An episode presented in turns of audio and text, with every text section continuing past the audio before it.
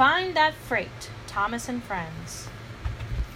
Thomas, Billy, and Rosie are at Brendam Docks waiting for Bulstrode to pick up three important packages.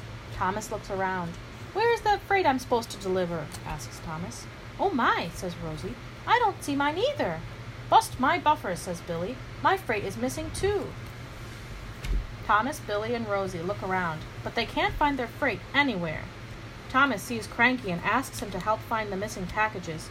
I can't help you now, Cranky grumbles. I'm too busy. The three engines steam off to keep looking. Let's split up, said Billy. We can find the freight faster that way. I'm sure I'll find those boxes, Thomas peeps. I'm a really useful engine. The three engines look by the platforms, next to the sidings, and in warehouses. They find lots of things, but they do not see their freight. Okay, you're gonna turn the page. Oh, is that a bird? Mm-hmm.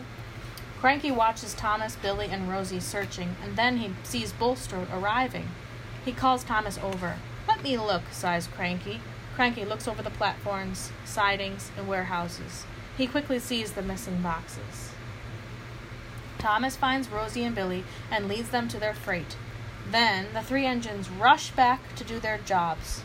You are great at finding things, Thomas, says Rosie admiringly.